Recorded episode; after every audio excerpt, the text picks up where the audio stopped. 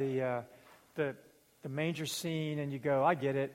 You know, uh, no room at the inn, uh, family in the stable, uh, baby in a manger, uh, God's with us, blah, blah, blah. Yeah, I've got that. You know, been there, done that.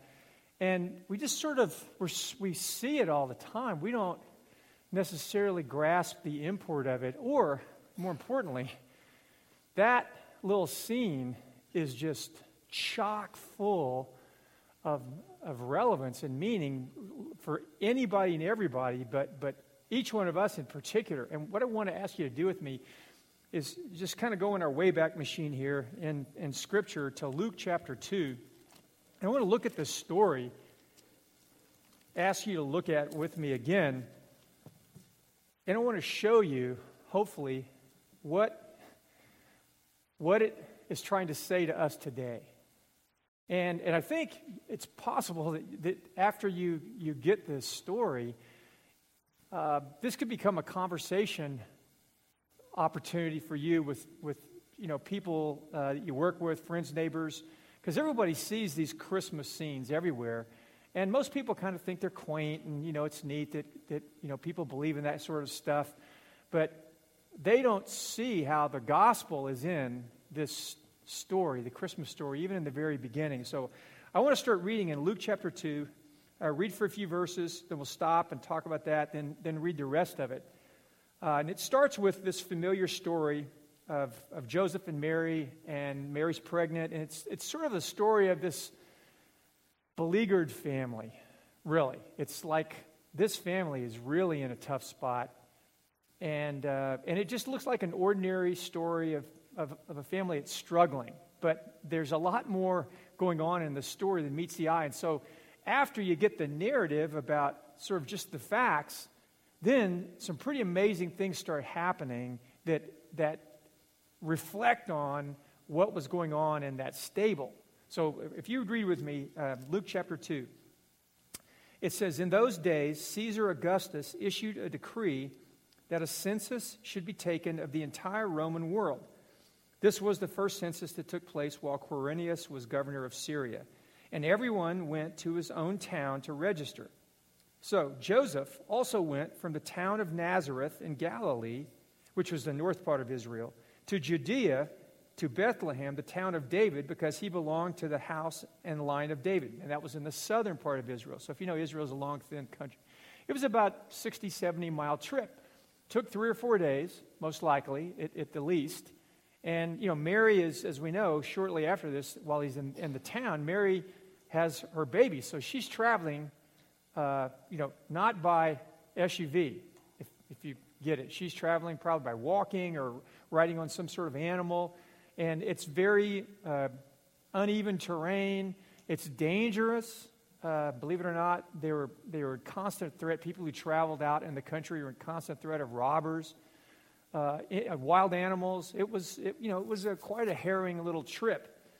So it says that uh, David, uh, excuse me, Joseph went there to register with Mary, who was pledged to be married to him and was expecting a child. So, oop, she's, they're, they're not married, they're just engaged, and she's already pregnant. So this is like already sort of a, a shady situation. This couple is, is uh, not in the best of circumstances. And while they were there, starting at verse 6, the time came for the baby to be born, and she gave birth to her firstborn, a son. She wrapped him in cloths and placed him in a manger because there was no room for them in the inn. So, you know, as, as people have come to understand it, uh, everyone's coming back into town for the census. It's, you know, everything's crowded.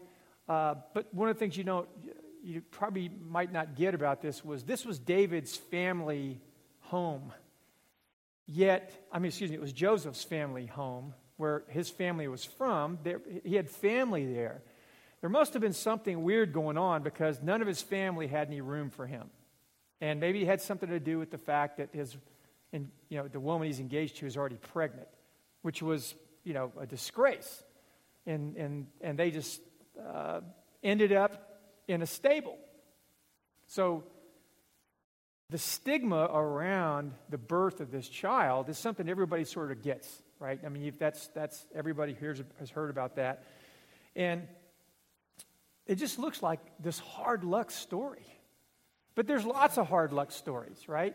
I mean, there's lots of people who have uh, situations like this. I mean, we, over the years here at the Vineyard, we've helped tons of uh, women at the shelter who, when we used to, to, for 14 years, when we fed women at the shelter every week, uh, we would meet women who were, who, were, who were transitioning from the streets to the shelter and from the shelter into their own place, and they didn't have any furniture. They didn't have anything.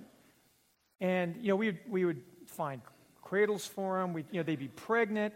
Uh, they, just situations just like this, but a lot of times they didn't have any, uh, they didn't have a husband. They didn't have the father of the child. Wasn't part of their lives. Sometimes the father was. There were times we met women who were in the shelter, and their boyfriend, who was the father of their child, was in the men's shelter a few blocks away. And they were both working to get out and get jobs and stuff. And it was another hard luck story. And we've all heard those hard luck stories. So, what makes this one different?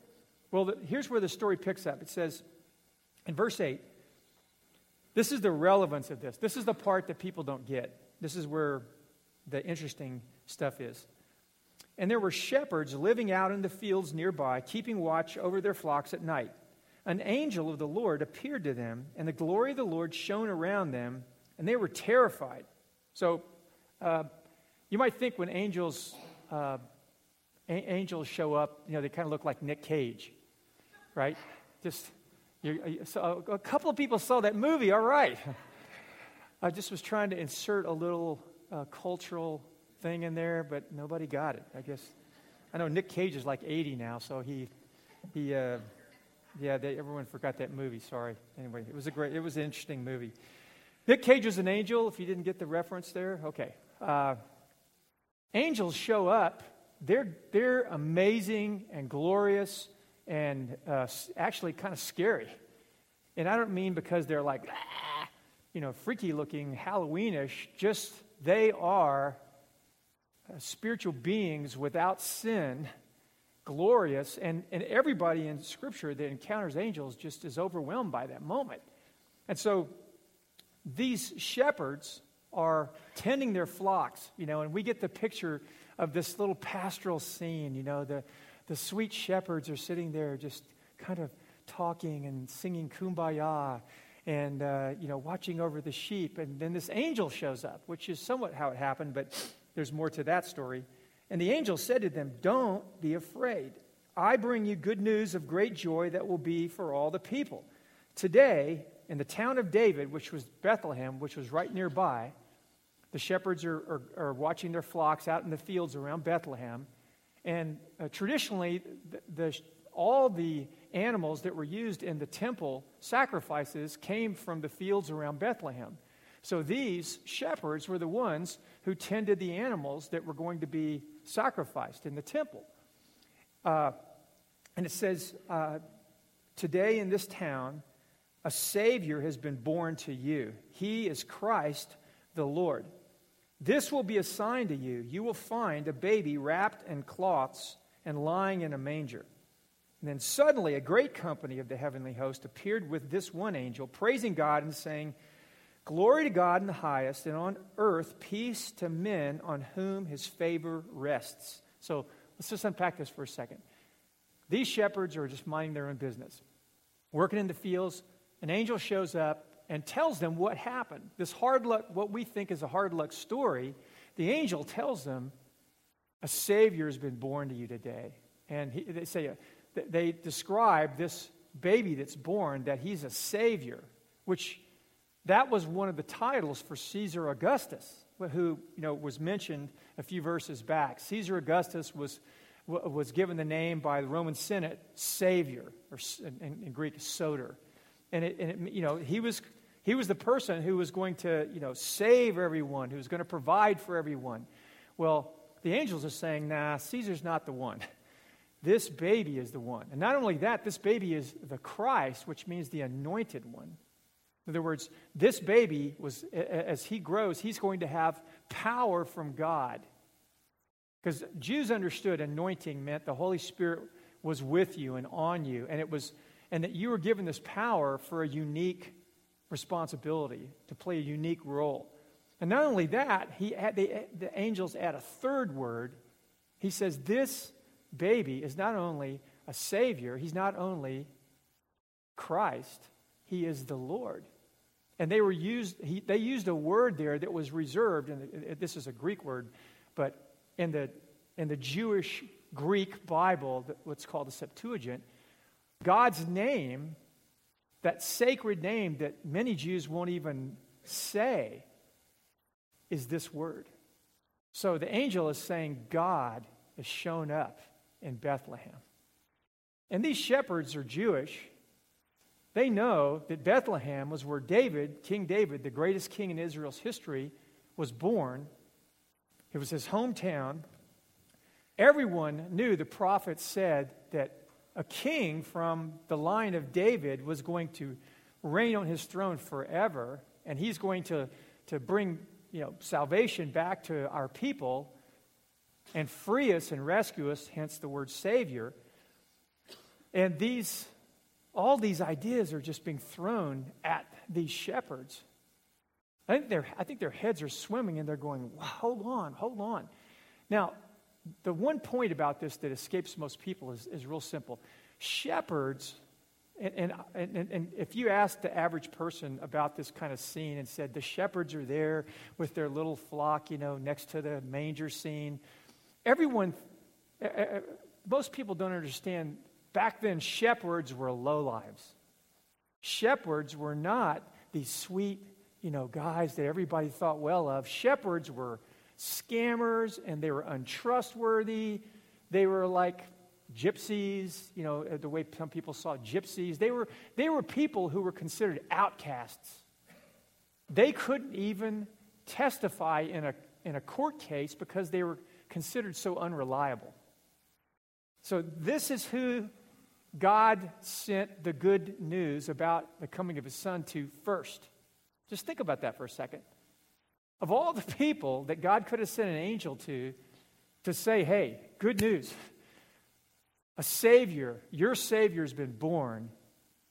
And not only your Savior, but He's anointed with power and He's God in this baby. The hope of, of, of your people for generations has been realized now. God didn't send that announcement to the best people and the most deserving people, he sent word to the people that everybody else wrote off as outcasts. And actually, they were. They deserved being called outcasts. And if those people had any sense of sort of where they stood with God, they were like most people who were sort of on the margin of society. They would think, you know, God's not for us. Now, we, have kind of wrecked our lives, or we, we've chosen lives that, that God doesn't approve of, and so God really doesn't have, want to have anything to do with us. But here, God sends an angel with this message to these people and says, You matter to me. I've got something for you. Now, I don't think they totally got this. And, you know, a lot of times when people hear the good news that, that God really is interested in them and He cares about them, we just discount it. Just like when someone gives you a compliment. How many of you know your, one of your first instincts when you get a compliment is to go, oh, thanks, you know, and you just dismiss it. And people are saying it meaningfully to you, right? I mean, th- you've done something kind to them. Or, you know, they see something in you and your character, and they want to acknowledge it meaningfully, but we have a hard time accepting it. Do you ever notice that? Anybody here not do that? Raise your hand if you don't not do that. See, we all do it. Because we all have this sense of, ah, you know, if you only knew. Thank you, but if you only knew what, you know, a knucklehead I am, you wouldn't be complimenting me.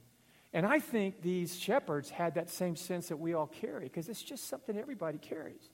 And so, after one angel said this to them, God decides to send a second group of angels, even um, you know, like just one angel, a whole bunch of angels, to say the same thing to him. He says, Glory to God. All the angels are, are, praising God, and they're saying, Glory to God in the highest, and on earth, peace to men on whom his favor rests. So these angels were, were reiterating to these shepherds, these social outcasts, God delights in showing his favor to undeserving people. Can you get that? Can you get your head around that? God delights in showing favor to undeserving people. You don't have to twist his arm and, and, and, and try to wring it out, wring some grace out of God. You know, live up to some standard to get God's grace.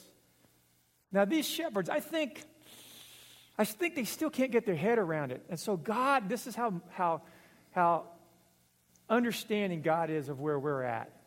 Is God tells them, listen, I want to give you a sign that this is really true. What sign does he choose? Someone tell me. It's pretty obvious, right? What's the sign? So you got to say a little louder. No. Eh.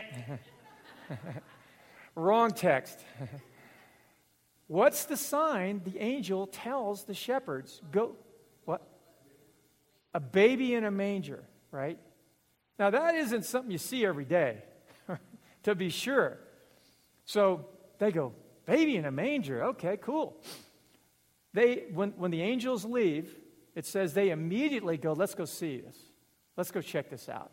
Now, put yourself in the shepherd's situation. Which stable do you search?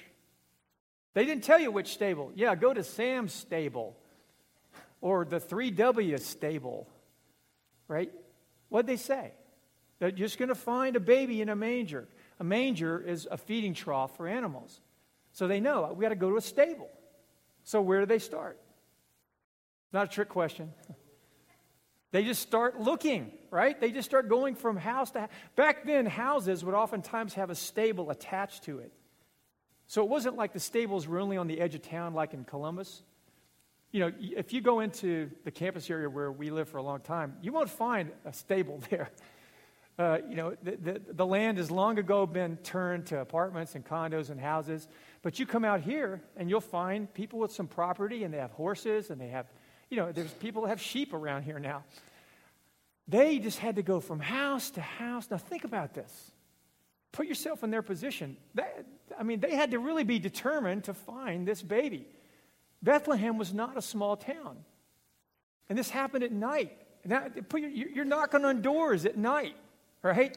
Hello, we're looking for a baby in a horse trough, horse feeding trough. People are going, get out of here, you know. And, I mean, they had to be determined to find this. But now they finally find, they walk up and, and they hear, they come into the stable, and they hear a baby crying. They go in and they look in the manger and there's a baby. And it's, it's what it says. It says, they hurried off and found Mary and Joseph and the baby who was lying in the manger. When they had seen him, they spread the word concerning what they'd been told about this child, and all who heard it were amazed at what the shepherds said to them. So, why did God give the shepherds this particular sign? Because this is a sign for them. This wasn't an Old Testament sign, this was a sign to these shepherds. This was God trying to get a message across to these particular people who felt very undeserving, and, and for good reason, that God was really interested in him and that he, del- he, was, he delighted in showing people like them his favor. And what the angel said is when God's favor rests on you, you experience peace, which to Jewish people meant wholeness. It meant flourishing in every dimension of your life. That your life would begin to turn around because of God's peace that was available to you, that He delighted in showing. They walked into that stable, and I don't think they got it. This is just, it's an argument from silence, but I don't think they got what this was all about until they walked in and they looked at a baby who they knew was like no baby had ever lived before, lying in a manger a stable was their world. Their funky, messed up, smelly, twisted world that they lived in. And God was coming into their world. all the gods of all the nations around them. They'd, they'd make wooden idols and stone idols, and, and they would make uh, images, and they would worship them. And those images were not alive.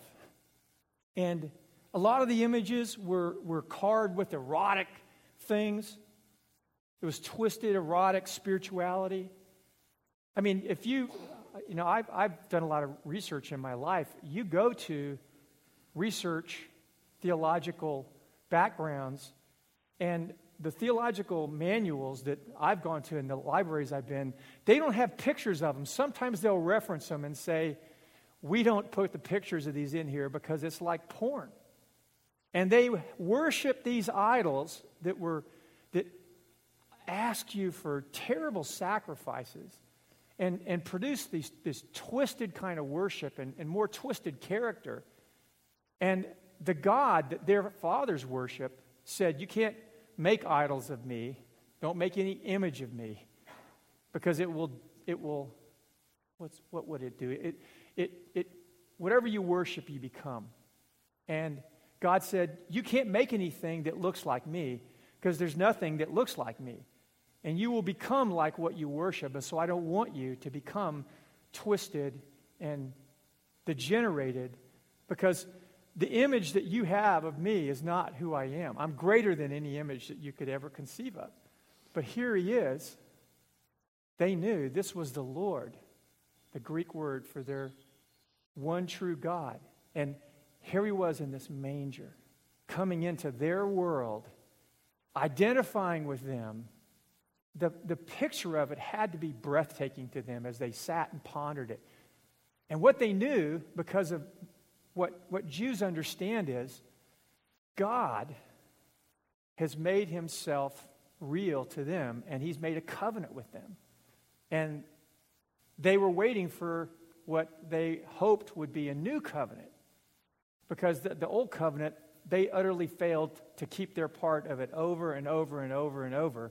And so, like Ezekiel and Jeremiah, the, the la- some of the last prophets that spoke in the Old Testament, they said, God's going to do something new. Because you guys, this old covenant was good, but you couldn't even keep that. So God's going to do something that will change everything. And this baby was the sign that that covenant was coming into being, that was about to come into force. Now, the shepherds rejoiced. And in the, in the Gospel of Luke, wherever people rejoice, almost every time people rejoice there, it's because they repented. And if, if this, for these people to appropriate what God was offering them, they had to repent. They had to turn and say, God, we haven't really been following you. We haven't really been the kind of people you want us to be. And we thank you for this sign that tells us that you still want us, that we still matter to you, and that you want us to be your people. And so we just turn towards you, God. Now, I don't think those guys went out immediately and every part of their lives just pivoted and changed, because that's not how anybody changes. But they started a new journey in their life because repentance always brings joy. Repentance always brings joy. It's something that's, that, that starts painfully but ends happily. And everyone they told about this story that God, the God of their fathers who made them, who delivered them from Egypt and done all the miracles and made them a unique people and been with them through, their, through all their history, was now coming in to the world in this child and was going to do something among them. I don't think they, they understood what was going on, but they knew it was, it was pretty amazing. And so they started telling everybody if you feel like you're washed out and God's far from you, He's not. We just saw a baby in a manger that angels had told us was God among us, coming to be our Savior, and He was going to be anointed with power, and He was God in the flesh. He's here. And everyone was amazed that heard this story. Because shepherds were not the kind of people you would hear that story from. So, their stories, what their story means to us today is at any given moment, our, all, uh, uh, our lives are a hot mess, right?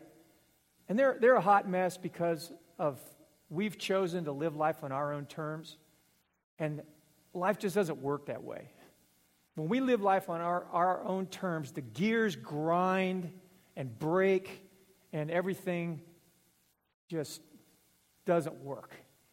And other people live in the same way. That's why the gears are grinding and nothing's working. And there's friction and heat and frustration and pain and trouble. And God says, if you go that way, you know, you're on your own. And we get into this mess, and God says, I'm willing to come into that mess. I'm not going to stay far off from you. I'm willing to come into that mess and begin to rescue you from the mess you've made. But it will be a journey that you go on with me of just following me. And so I think we're like the shepherds that we think some God can't be that interested in me because I've just disqualified myself over and over and over. And we have to look at this picture of the manger and see God in a child in an animal feeding trough and realize that God was saying that to people who that was their world, that was their messed up world, their dirty world, their world that people didn't like to look at, into your world, the stable of your life. That's what the manger story is saying. God wants to come into the mess that you've made, or sometimes the mess in your life that someone else has made, because we can really be per, just profoundly impacted by other people. Other people can make decisions that can turn our lives upside down. And then we're just like a leaf in a storm. But whether you're the architect of your own misery, or someone else has turned your world upside down, or a combination of both, God in, in, in this story is saying, I want to come into that mess. I want to come into it, and I'm willing to come into it, and I'm willing to take the mess on in a way that you can't. And so, this, this little story has, again, has a simple point God delights in showing favor to undeserving people. And you may not like to say it to other people. You, you might not often say, I'm undeserving, but you know you feel it in your heart. And God says, That is not going to stop me from helping you if you will let me help you, if you'll let me be real to you, if you'll let me be the center of your life, I'll turn that around. Now, here's how we're going to. That's an idea that oftentimes isn't. It isn't easy to, to say, how does that work in my life? Well, we're going to close with communion today. And let me explain how, how this kind of dovetails in as we close. The Lord's Supper communion started as, and still is, a covenant meal. So in Jesus' day and earlier, when people wanted to join their lives together and commit their lives to one another in, in deep and profound ways, they would make a covenant and then they would have a meal to celebrate it. And the meal had this significance of saying, uh, Our lives, you know, what I have is yours and what you have is mine.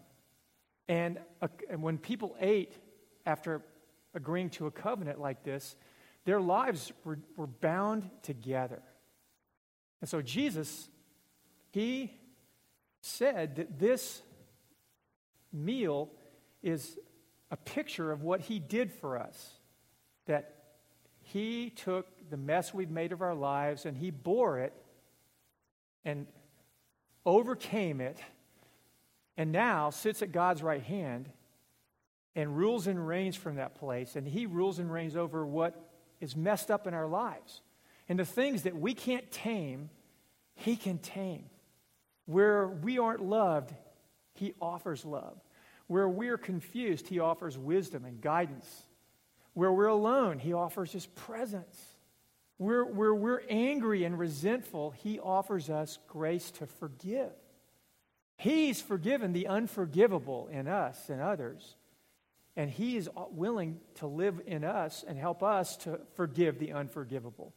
Because many of you know, if you don't forgive, all it does is you're drinking poison and think it's going to kill that other person. It won't. If you withhold forgiveness, you only punish yourself. There's a lot more we could say about the particulars of that, but Jesus showed us that forgiveness will, unforgiveness will destroy your life. And he died on the cross to, to show that we don't have to live the way we live now. And he rose again to show us that there's hope, that think, things could be different. And so the bread and the wine represent his broken body and his shed blood, and it represents a covenant that he wants to make with us. And so it is a statement and it's an invitation. And what we're doing when we take this is we are coming to Jesus and we're saying, I admit I'm undeserving of your favor. When we come up to this table, we're saying that. We're saying, I don't deserve your favor that you give so freely, that has all these benefits. But I admit I need it. And then I'm, when I come to the table, I'm saying I accept it. I accept your gracious help into my life as a gift that I can't ever earn or ever deserve, that's freely given. So we admit where we're need and we accept the, the grace that's pictured here. Because Jesus said, as long as you do this, you proclaim my death until I come back. And so when we take these elements, he says, I will be present here in this moment with you. My grace will come into your life. And you're saying you're being a part, like the vineyard, we're a community of recovering shepherds. We're a, a community of recovering rascals. And as they used to say in the old days, Mountebanks, right? I'll pull out a word there from uh, Shakespeare. We are scoundrels. We're scammers. We're untrustworthy. And you may be offended at that. If you are, that's your pride speaking that shows you you really need to get to this table. If you go, well, I'm not like as bad as them, you know, there's a parable about that kind of attitude. The guy who said, Oh God, I thank you, I'm not as bad as that guy. That's the kind of thing that is wrecking our lives. And when we come to this, grace begins to work on that pride. That pride is so deep in all of us, it's in you. That pride has undermined many of your relationships. It's hurt you, it's hurt other people. And the only place that that pride can get dealt with is at the cross. And this is a symbol of the cross. So that baby in the manger ended up one day beaten and naked on a Roman cross, being crucified. There wasn't any room for him in people's hearts and lives in the, when he came into the world and there wasn't any room. He was rejected again at the end of his life. But he was, in the plan of God, the gift of God, so that we could be accepted by God, so that we could be forgiven, so that our lives could, could experience a new life in him. So I want to encourage you today as you come to take these elements. We're going to have uh, Shanna. Are you still here? You, wherever Shanna is, out there somewhere, find her. Thanks, Rick. Uh, we're going to have a couple of people up a couple of teams up here up front. And when you come down the aisle, they're going to offer the bread to you and the wine. And when they offer the bread, they're going to say, This is the body of Christ that was broken for you. They're going to hold a cup of wine out. Someone will stand next to them, and you dip the, the bread in the wine. And they're going to say, This is the, the new covenant. This is the blood of Jesus that was shed for you. So when you come forward today, God's inviting you just to do three things. He's inviting you to admit you don't deserve his favor. Admit it to Him, admit it to yourself. You're coming forward not just to admit, you're coming forward to accept His favor through Jesus, through these elements that represent Jesus. You're saying, I'm putting my faith in Jesus, that God's favor is going to come on my life today in a fresh way, in a new way, in a deeper way. And you might come forward and think of particular ways where you know your character is, is deficient and is, and is costing you. And you just acknowledge that. And then you're saying, I'm taking this, these elements with a group of people, and we're all going to be, we're going to own the, the designation that we're recovering shepherds. We're not perfect, but we're on this journey of following Jesus where on a, on a daily and weekly basis, we're going to experience His grace and we're going to show peace on earth through our lives, through our lives being slowly transformed as we follow Him. And, and you can walk this out. And then we're going to have folks on either side here, over to this side and to the to right and the left, my right and my left, uh, who, if you want prayer for something, uh, there's grace for prayer, for healing, and, and you name it. Just sheer blessing. Just sheer blessing. God just wants to bless your life. Uh, and if you just want to pray because you have a need of someone in your family or whatever, just come up here and we'll agree with you. We'll pray with you for those people and trust that God's going to work in their lives. Because a lot of us are here, we are walking testimonies of God's grace and, and Him bringing you through all kinds of crazy things. So, why don't you stand up with me? Uh, I don't know, maybe we want to have some music. Uh, yep, something, uh, Shanna. Oh, here's Shanna. Sorry, I didn't see you, Shanna. Just, just something instrumental. And if the, if the folks who are going to hand out the elements, if you could come up now and grab them, and we'll, we'll pray as you're coming up here. Father, we just uh, thank you uh, for this story. Thank you for the good news that we see in this story, the good news, your good news for us. We see ourselves as, those shepherds. We're modern day shepherds. And Jesus, as a baby, is laying in a feeding trough. You, you come into our world. And Lord, we want to welcome you today. We ask for your spirit, your presence to be here right now. We ask that the power of your name would break the power of evil and, and things in our hearts, Lord, that we are we're so weak we can't overcome. But we know you've already faced those temptations and overcome them. And give us new hearts today, Lord, and, and give us clean hearts and clean minds. Wash us Strengthen us. Lord, where we feel alone, uh, fill us with your presence. Where uh, we're not generous right now, even in this season where we celebrate your generosity. Lord, we're not generous. Would you fill us with your generosity, your heart of forgiveness and kindness and every good thing? Jesus, you are our Savior. You're the Christ, and you're the Lord. Thank you for reminding of that, of this powerful truth today. We pray, Holy Spirit, that you would bring that home to each of us today as we take these elements. And as we take them, Lord, we admit we don't deserve your favor. But we come to this table to receive it and to become part of a community, a company of people who together, as one people, represent you in whom you dwell, Lord. And that your love just keeps being poured out on us.